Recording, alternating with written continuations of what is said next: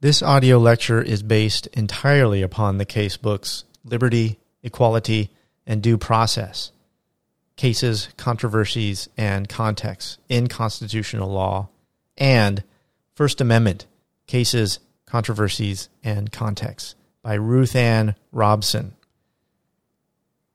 The casebooks are published by Cali E. Langdell Press and licensed Creative Commons Attribution Non Commercial Share Alike 4.0. That means that the author has allowed everyone to copy and redistribute the material in any medium or format, and remix, transform, and build upon the material as long as users give appropriate credit. Don't use the material for commercial purposes and redistribute contributions under the same license. Much thanks is due to Ruthann for writing these books and providing them to everyone for free. In furtherance of this spirit and in compliance with the original license, I also license this audio lecture as Creative Commons Attribution Non Commercial Share Alike 4.0. I hope you enjoy.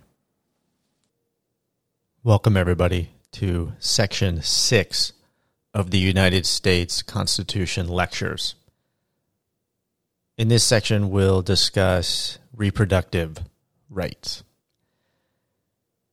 From Roe versus Wade in 1973 until Whole Women's Health in 2016, the court considered a number of abortion cases, including reassessments of Roe v. Wade, specific requirements and procedures, public funding of abortion and reproductive health, as well as regulation of abortion protest and statements by providers under the First Amendment. One of the most important of these is Planned Parenthood of Northeastern Pennsylvania v. Casey in 1992. In Casey, a plurality of the court articulated the undue burden standard. The court stating, quote, a finding of an undue burden is a shorthand for the conclusion that a state regulation has the purpose or effect of placing a substantial obstacle in the path of a woman seeking an abortion of a non viable fetus. A statute with this purpose is invalid because the means chosen by the state to further the interest in potential life must be calculated to inform the woman's free choice, not hinder it. In a statute which, while furthering the interest in potential life or some other valid state interest, has the effect of placing a substantial obstacle in the path of a woman's choice cannot be considered a permissible means of serving its legitimate ends. Understood another way, we answer the question left open in previous opinions discussing the undue burden formulation whether a law designed to further a state's interest in fetal life, which imposes an undue burden on the woman's decision before fetal viability, could be constitutional. End quote. The plurality also summarized its principles, stating, quote, A, to protect the central right recognized by Roe versus Wade, while at the same time accommodating the state's profound interest in potential life. We will employ the undue burden analysis as explained in this opinion. An undue burden exists and therefore a provision of law is invalid if its purpose or effect is to place a substantial obstacle in the path of a woman seeking an abortion before the fetus attains viability. B. We reject the rigid trimester framework of Roe v. Wade.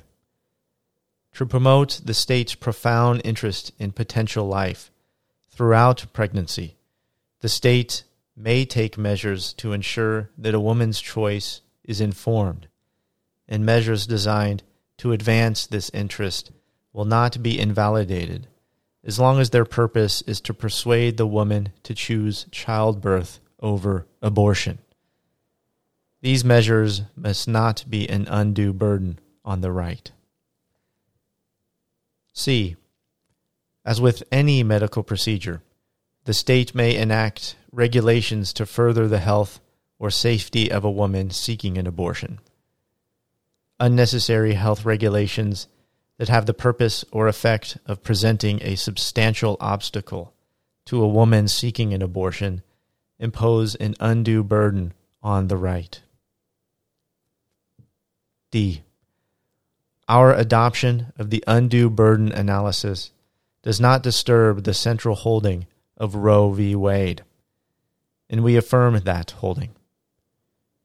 Regardless of whether exceptions are made for particular circumstances, a state may not prohibit any woman from making the ultimate decision to terminate her pregnancy before viability.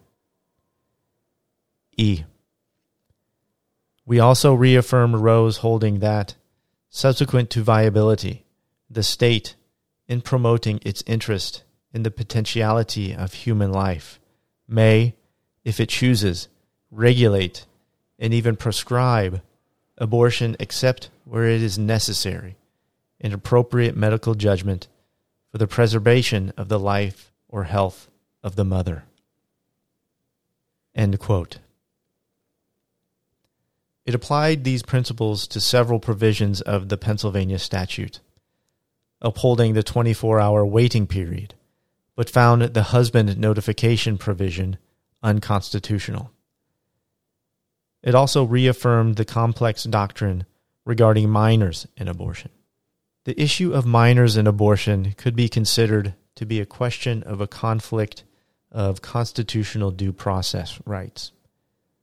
On the one hand, although minors generally have less constitutional rights than adults.